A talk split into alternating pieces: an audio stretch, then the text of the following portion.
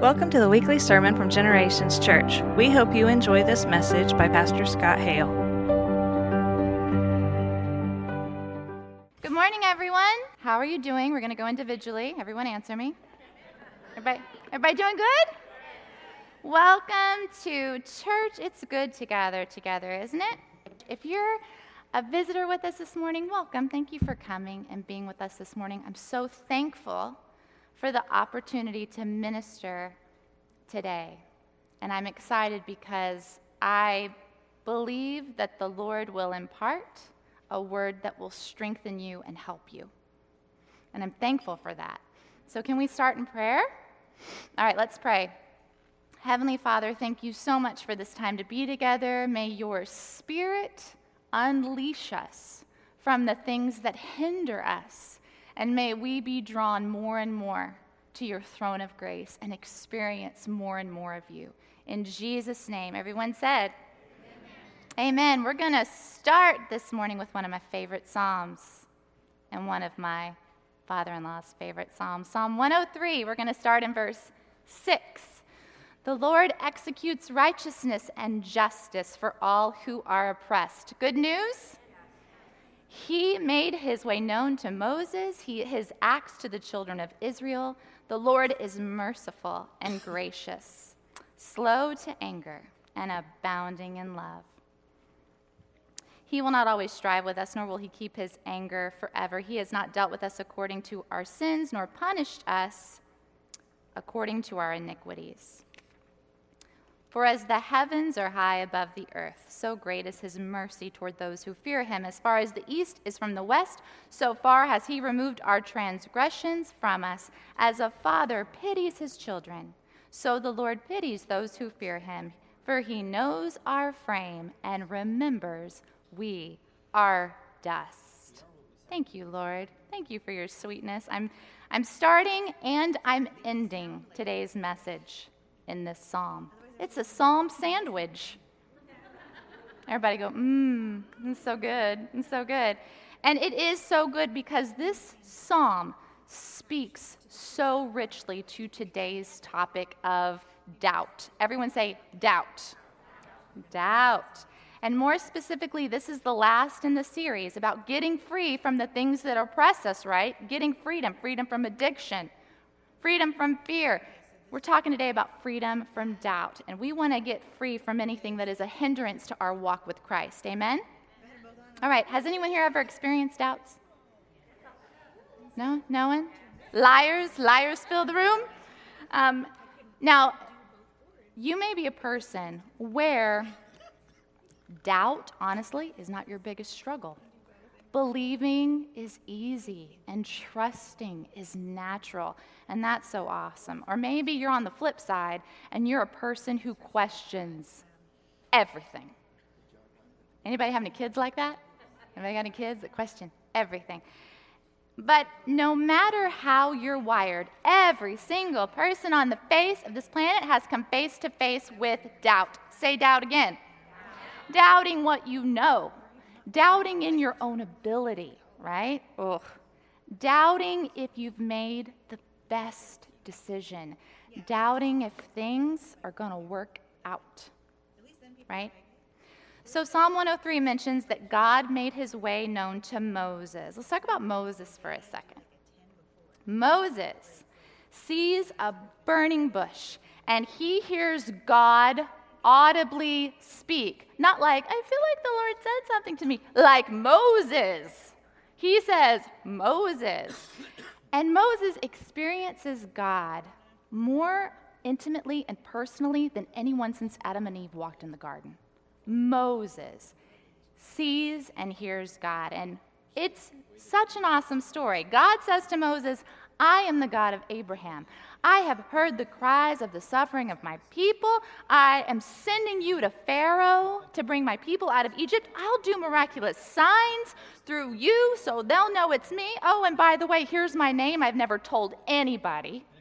I am who I am. And do you know what that means? It means I am the complete, self sufficient, eternally constant, almighty God. And then as if that's not enough, Moses watches in amazement as his staff turns into a snake. His hand is covered with leprosy, and then it's miraculously healed. And after this miraculous face to face encounter with God, Moses is sure God is real. And Moses is clear on God's plans. You know how he responds? He looks at God and he says, Let's do this. Is that what happened? Oh, no, he doesn't say, Let's do this. No, he says, Who am I? What if they don't believe me? I'm really terrible at public speaking. And finally, in a last ditch appeal, he begs, Please, just send someone else. I get it, you're God, you had a plan, you picked the wrong guy. If Moses can have an undeniable encounter with the living God and still harbor a few doubts, where does that leave us? For most people, it leaves us maybe occasionally, perhaps wrestling with some doubts. Sometimes, sometimes. Um, let's see if we can get this video up here. This is a wrestling match. This is this is my boys playing one of their favorite childhood games, which is Wrestling Daddy on the Bed. They called it Wrestling Daddy on the Bed. And it was super competitive and it was super fun, but you know what? They never had to fear because their daddy was always safe. He challenged them, but he would never hurt them. And he helped them learn and he helped them get stronger. Did you know the word Israel means to struggle or wrestle with God? Isn't that interesting? See Genesis 32 for more information on that backstory. I want to give each and every person in here permission today to do what the children of God have done for thousands of years and that's to wrestle with their daddy God. Stop wrestling your doubts on your own and instead wrestle them with your Father. Your Father loves you, He loves you. He can handle all your doubts. Your Father God can handle all your questions. And He is a safe and good place to bring those things. He's a safe and good place. Do you know God does not respond to your doubt out of insecurity because God is not insecure? He doesn't get offended because He is all sufficient. See, the problem with doubt isn't Him, it's you. It's me. So He's gracious and ready to help us. In fact, did you know every answer you could ever need comes from God? every single answer. But Melissa, but Melissa, is it safe to admit my doubts because I thought my faith was only as strong as I am certain? Well, come on, Adeline. Is that, is that what people are thinking? Let's talk about it. Faith is assurance, and faith is confidence. Did you know I'm completely confident that Jesus Christ is Lord? Did you know I'm assured of my salvation in Him? I'm absolutely confident. I'm totally assured. But faith doesn't require certainty because certainty does not require faith. Certainty don't need faith, right? Do you need faith to brush your teeth? Just, some of you need faith for your children to brush your teeth, but you can see the toothbrush. You can see the toothpaste. You can hopefully see your teeth or find your teeth. You don't need faith for that. Faith is the substance of things hoped for, the evidence of things not seen. Not seen. Faith is not measured by how certain you are. It's trusting God to be who He said He is, even when you can't see or know everything. It's trusting, even when you can't see it or know it. And I think great faith isn't never doubting, it's being confident enough to commit to Jesus regardless of the doubts. I'm going to commit. I feel great 95% of the time, 5% of the time, I got a few doubts, but I'm committing anyway. Steven Furtick says it like this He says, Faith is not the absence of doubt, it's the means to overcome it. And I like that. For Christians, there's a beginning to our faith. A lot of people call it saving faith. It's that moment when you decide you are going to stop living the way you've been living and live for Jesus Christ as your Lord and Savior. And you commit to follow Him. Now, in this moment, did we work for our salvation? No. Because if we had anything to do, if, if we had to earn salvation, faith would be transactional. It would be a transactional arrangement. But we didn't purchase our salvation, we didn't earn our redemption. It says, For God so loved the world that he gave. He gave his only son. So Jesus willingly died for us, conquered sin, death, hell, and the grave, offers eternal life as a free gift. Amazing to anyone who will receive it. And you know, God even gives us the measure of faith that enables us to receive His grace? Amen. He gave us that. Gives us everything. We get zero credit. Everyone say zero credit. Faith isn't transactional because faith is covenantal. Faith is a covenant. Faith in Jesus is a relationship, and it's a real relationship that Scripture often compares to a marriage covenant. So it's not a relationship that exists in your, in your heart. Mm, I got all the warm fuzzies because now I'm saved, right? It should affect everything about your life. Everything should look different because believers are called the bride of Christ. We are the bride. The church is his bride. And you know, when you think about like that, it becomes more clear when James says, faith without works is dead. James isn't saying your faith isn't enough to get you into heaven. You need to add some works to earn your way into heaven. That's not what faith without works is dead means. James is saying faith is committing to Jesus in a covenant relationship that is expressed by obeying his words and following his example we thought faith was a noun, but faith is a verb. It's a verb. Faith looks like faithfulness, faithfulness, commitment to Jesus. It's like saying, Lord, I choose to walk in your ways, even though I don't always know what's going to happen. Does anyone here know everything that's going to happen? I'd like to talk to you after service. Even though I don't always know, I still trust you because I know you. And the more you know him, the more you can trust him. All right? As David said in Psalm 94, when doubts filled my mind, your comfort gave me renewed hope and cheer. And you guys, I believe that when we wrestle with God against our doubts, right? We're wrestling with Him. It's a dynamic way to grow our faith and overcome those very doubts. So let's be bold. Let's be bold. Let's, let, let's pray, Lord, I have faith enough to not hide my doubts, but to bring them to you.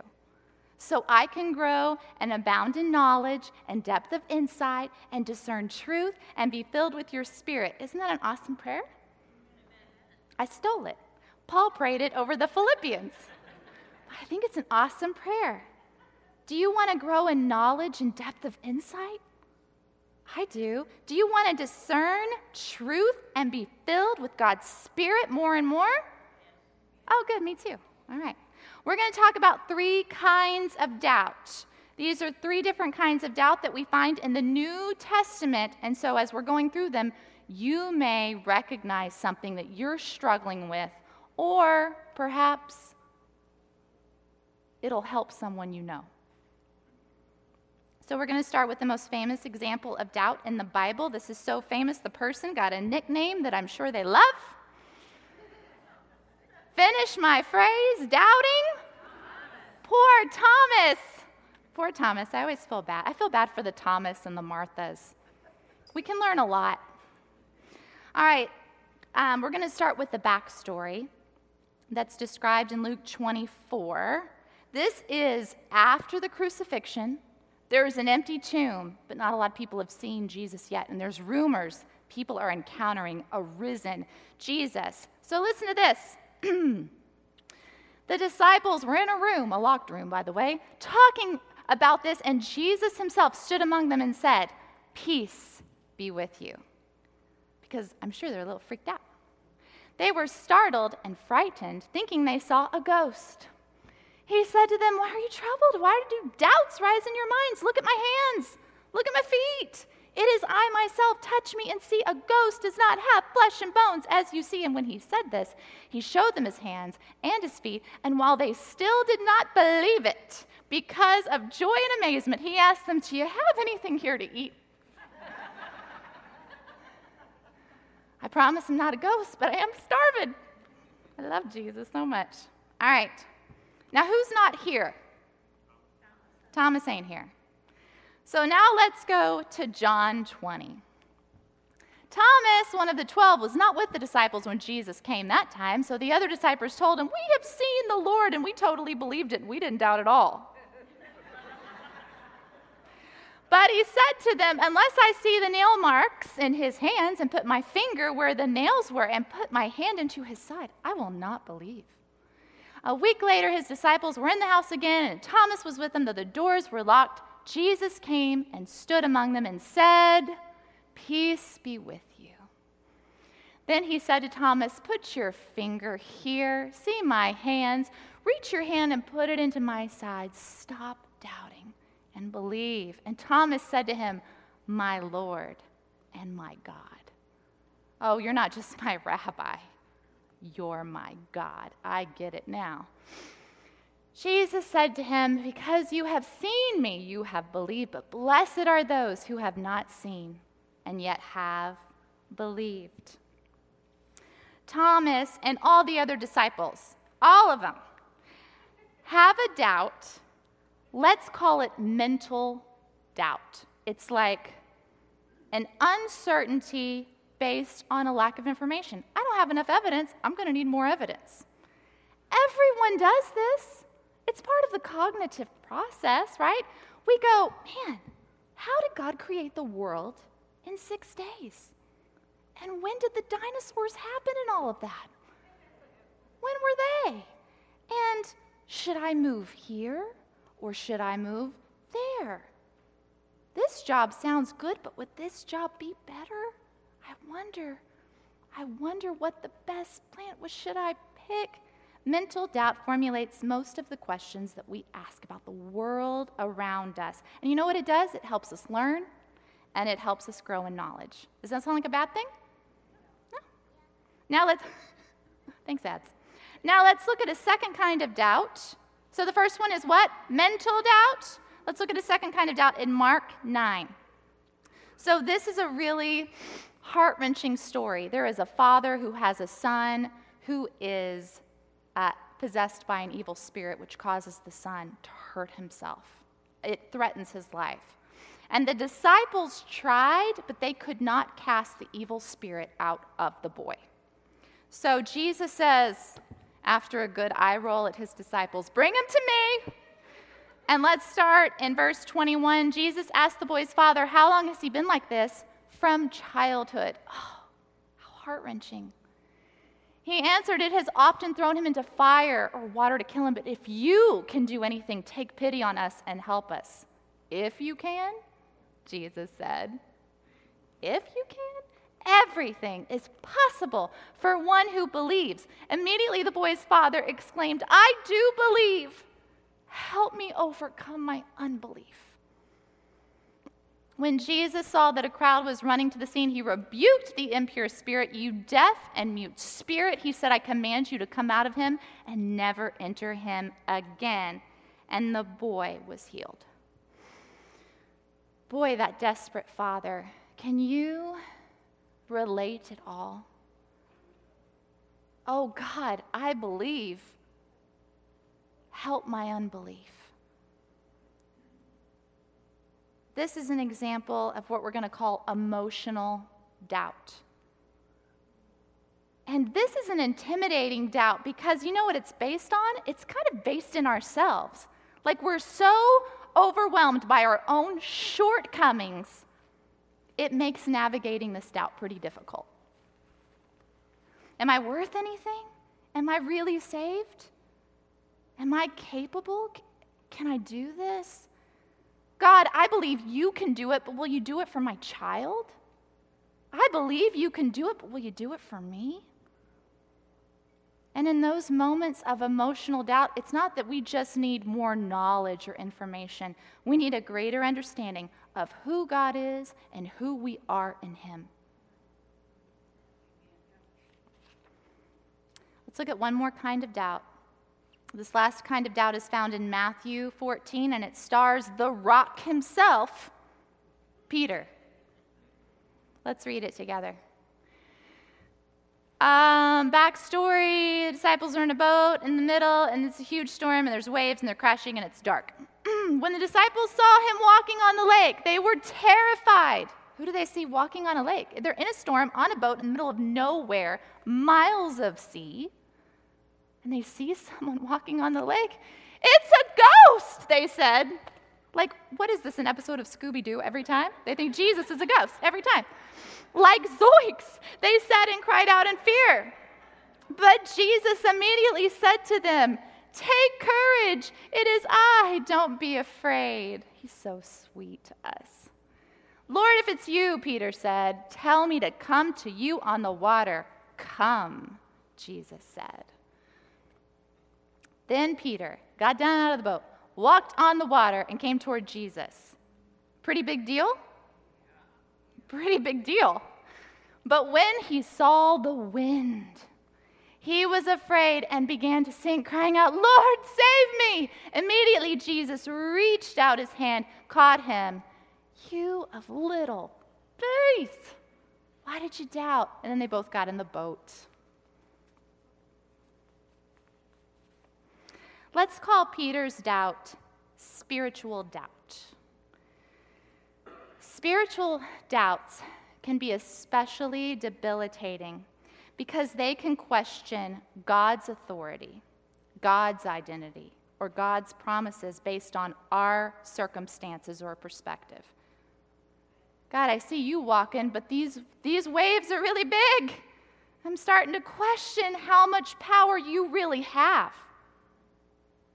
Is your power greater than the storm? Because the storm feels real, the wind feels real. God, where are you? Why didn't you answer my prayer? Are you real? Because this heartbreak feels real.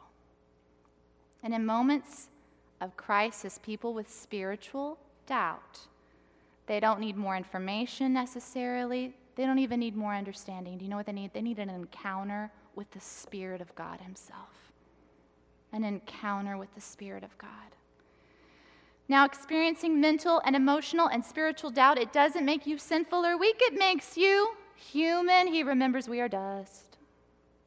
God's not offended by your doubts because you're not the first person to have them, nor will you probably be the last person to have them. Do you know what God actually says? He says, Bring me your doubts. Bring me your doubts. Matthew 11, 28. Come to me, all you who are weary and burdened, and I will give you rest. Take my yoke upon you and learn from me. I am gentle and humble of heart, and you will find rest for your souls, for my yoke is easy and my burden is light. Matthew 7 Ask and it will be given to you. Seek, and you will find. Knock, and the door will be opened. Everyone who asks receives. The one who seeks finds. To the one who knocks, the door will be opened. James 1 says, Consider it pure joy, my brothers and sisters, whenever you face trials of many kinds, including doubts, because you know the testing of your faith produces perseverance. Let perseverance finish its work, so that you may be mature and complete, not lacking anything. And if any of you lacks wisdom, you should ask God, who gives generously to all without finding fault, and it will be given to you. But when you ask, you must believe and not doubt, because the one who doubts is like a wave of the sea blown and tossed by the wind. Hold on, hold on. I got to believe and not doubt? Sounds like certainty to me. Uh oh. This is a Greek word, diakrino, and do you know what it means? It means to separate or judge. And it's the moment where you're vacillating between two options. The doubting here means wavering between something and not deciding. And I like the way the New Living translates this. It says, the New Living says, if you need wisdom, ask our generous God. He will give it to you. He will not rebuke you for asking, but when you ask Him, be sure that your faith is in God alone. Do not waver, for a person with divided loyalty is as unsettled as a wave of the sea that is blown and tossed by the wind. Such people should not expect to receive anything from their Lord because their loyalty is divided between God and the world and they are unstable in everything they do.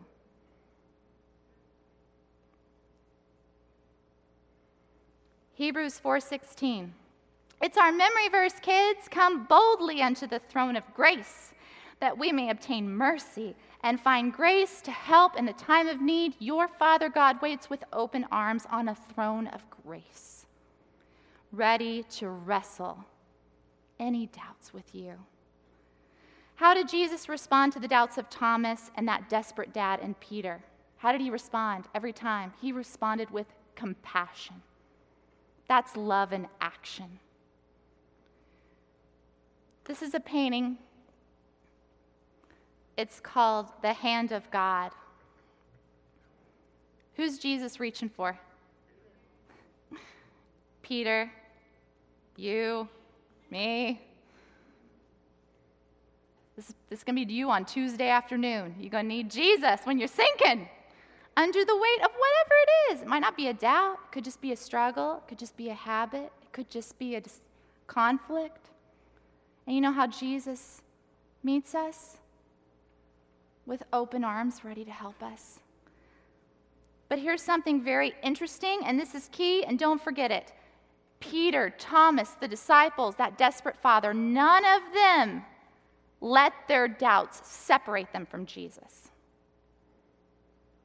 They came to Jesus with their doubts. They trusted Jesus in spite of their doubts. Peter reached for Jesus as he was sinking. Lord, I'm sinking, help me. That's faith. Lord, save me. That's faith. And then Jesus reaches and pulls him from the water. And oh, I love that expression on Jesus' face. Look that, look that up later. This picture.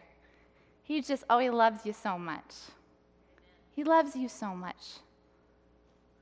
He's so faithful to us. Trusting God with your doubt is the first step to overcoming your doubt. Trusting God with your doubt is the first step to overcoming your doubt. Um, I don't know if everyone can see. I'm going to pull this back for a second. Doubt's like a magnet. Everybody see this? It's a little, it's a little baby doubt. Doubt is like this magnet right here. And do you know it'll pull toward whatever you direct it to? So here you are going about your life, we're the little car, and all of a sudden, a doubt sticks to us. We're a little bit heavier now. I feel a little bit heavier. I got this little, this little doubt. It's not a big deal, but it's bothering me. I feel the weight of it. And I want you to imagine God's throne of grace, where He says, Come boldly. There's mercy here, there's help here. God's throne of grace, I want you to imagine that it's the most powerful magnet in the universe because it radiates the love and majesty of God. And when we take our doubts and we lift them up before the Lord and we say, Lord, I need you. I trust you with this doubt. I know you can help me. Oh, that is a sticky and good situation the Lord draws us in towards his presence, toward his word, toward the revelation of Scripture, toward fellowship with other believers, toward encouragement, toward truth. Everyone say truth. Our doubts need truth. Our doubts need truth. Isn't that good news? Now, let's look at this doubt real quick. Um, you know, doubt's not the opposite of your faith, it can actually be a function of your faith. This little guy right here, he's not always a bad thing because did you know sometimes doubt can help you correct wrong beliefs that you had? Just because you believe something doesn't mean it's true. In fact, you shouldn't believe everything you think. We need to take captive every thought and bring it to the throne of grace and see if it looks like Jesus and see if it lines up with what Jesus taught us to be and do. This little doubt, this little doubt's not it's not the enemy. But we do have an enemy. We have an enemy.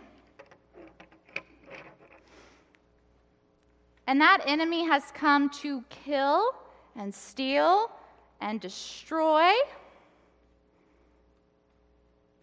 And let me tell you how this works. Um, remember, a magnet has two poles, right? And opposites attract. So when you bring your doubt to the throne of grace, what's going to happen? Woo! God's got some truth for you. It's going to stick, it's going to be good.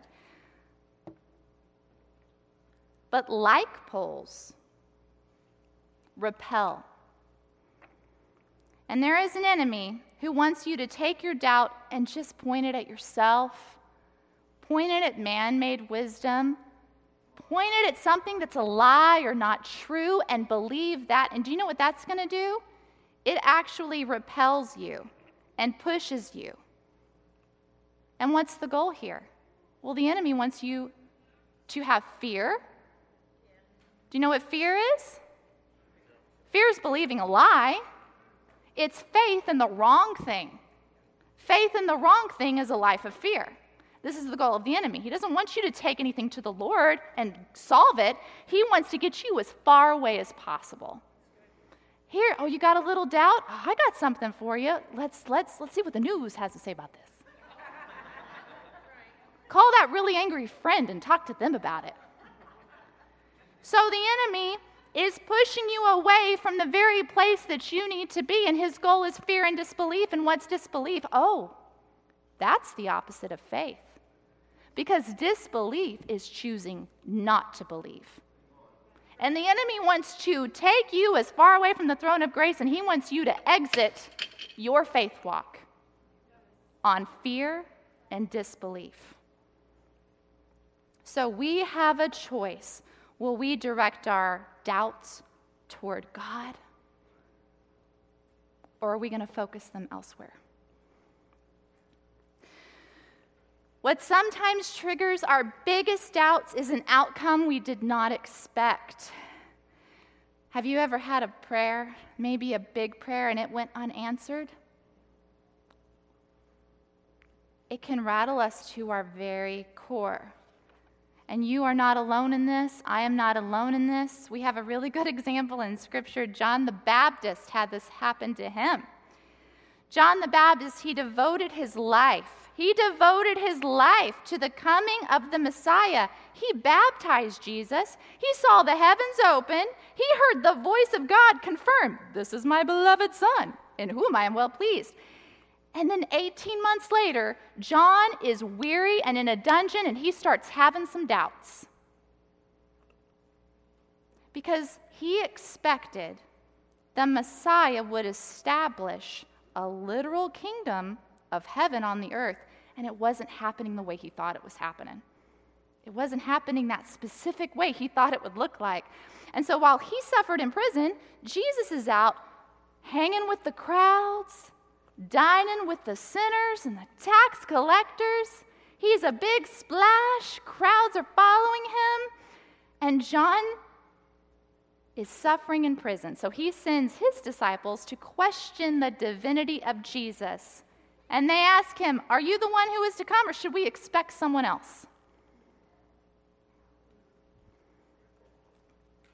Perhaps John had faith in an outcome over faith in the Messiah.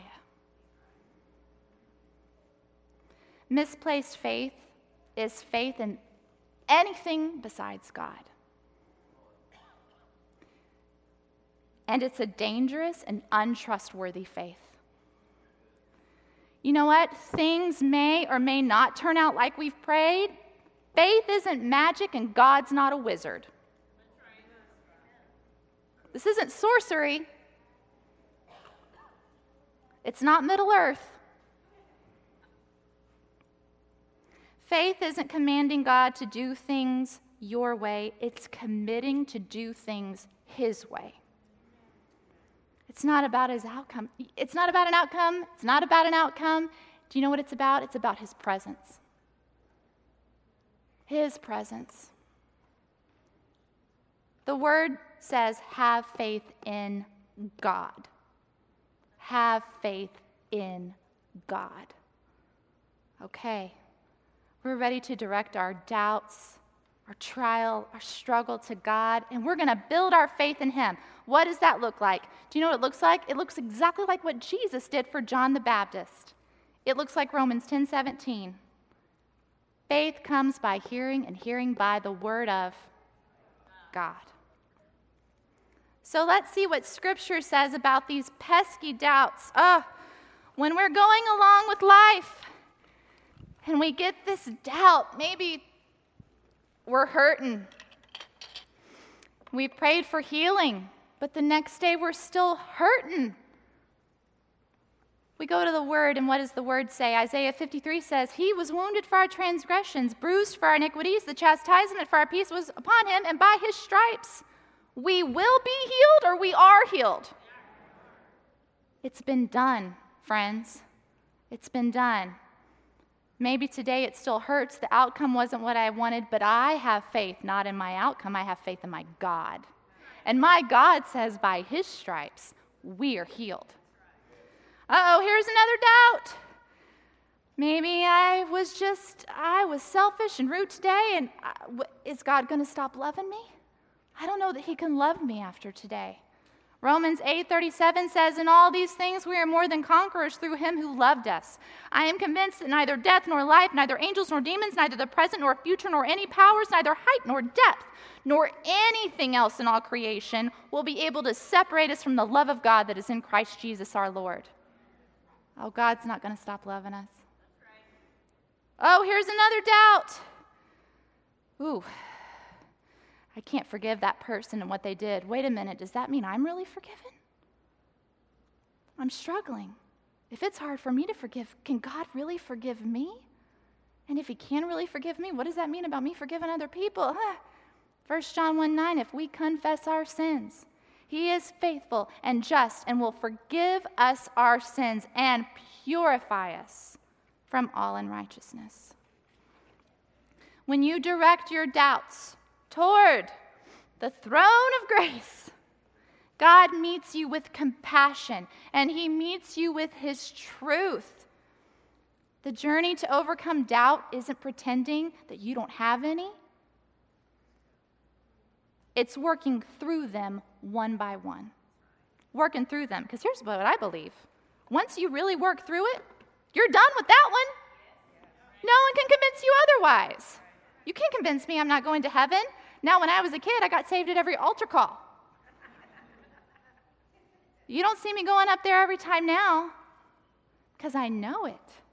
I know it. And guess what? It's not because I'm awesome, it's because He's awesome. I, did, I didn't do it, anything to earn it. He's awesome. God wants you free from the things that hinder you. Say, God wants me free. He wants my family free. He does. 2 Corinthians 3 says, For the Lord is the Spirit, and wherever the Spirit of the Lord is, there is freedom. So, all of us who have had that veil removed can see and reflect the glory of the Lord, and the Lord, who is Spirit, makes us more and more like Him as we are changed into His glorious image.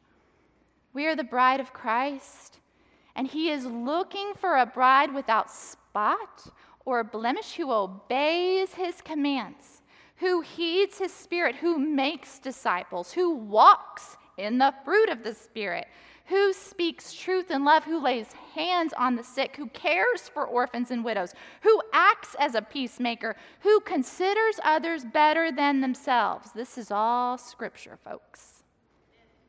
These are all things we've been told to do by our King. That kind of faith exemplifies faithfulness. That's what faith in action is. We can bring every question, struggle, and doubt to the Lord because He is faithful. His Spirit is ever ready to hear us and teach us and guide us. He is all sufficient, He is glorious, and He's worthy of our trust. God is worthy of your trust. Do you know that His presence cuts the disbelieving roots off of uncertainty? His presence makes the darkness tremble. His presence, well, that's where the fullness of joy is. That's where peace is. Because Jesus is King of kings and Lord of lords. He has triumphed over it. I told you this was a psalm sandwich. Are you ready for Psalm 103? Bless the Lord, O my soul, and all that is within me. Bless his holy name. Bless the Lord, O my soul, and forget not all his benefits. Who forgives all your iniquities? Who heals all your diseases? Come on. Who redeems your life from destruction? Who crowns you with loving kindness and tender mercy? Who satisfies your mouth with good things so that your youth is renewed like the eagles? That's truth. That is magnetic truth that will wrestle your doubt to the ground and build you up in your faith in God. Amen? Amen. Amen. Let's pray. Lord, thank you for today. Thank you for your word. Thank you for helping us to know we can be bold. We don't have to hide anything from you. We're not hiding, we're not Adam and Eve in the garden, ashamed and hiding, we can bring you everything because you're the only way to get through it. You are Savior. You are Lord. You are good. You are merciful. And so we choose to bring our, our struggle, our doubt, our pain, our questions to your throne of grace today. Because that's the first step in overcoming it. You're a good God. You want your children to be overcomers. So, Lord, I trust this today. The doubts that harbor in our hearts, Holy Spirit, reveal them. And as we give them to you one by one, they will be toppled. We're not going to wrestle them alone, we're going to wrestle them with you. And we're going to overcome. In Jesus' name, everyone said, Amen. Um, just in ending, if you have a prayer request, there's several ways for you to submit those prayer requests. It can be in the prayer box or the offering box. Look on the app at, at Generation Spring. Online through email, we want to pray for you. Um, if you want to know how to give an offering, it's awesome to keep the ministry alive. Generations, it's not just here, it's all over the world. And we want to keep sharing the gospel. The gospel is good news, and we want to keep that going. And so we thank you for your, your faithful giving and for your tithes and your offerings. And um, there's all the ways to do that. They're right there. And now, if you would, we're, we're going to close today. May the Lord bless you and keep you. May he cause his face to shine upon you, and may you remember this the most powerful thing in the universe is our God. Oh, he's a magnetic personality. And he loves you, and you can trust him. So let's trust him this week.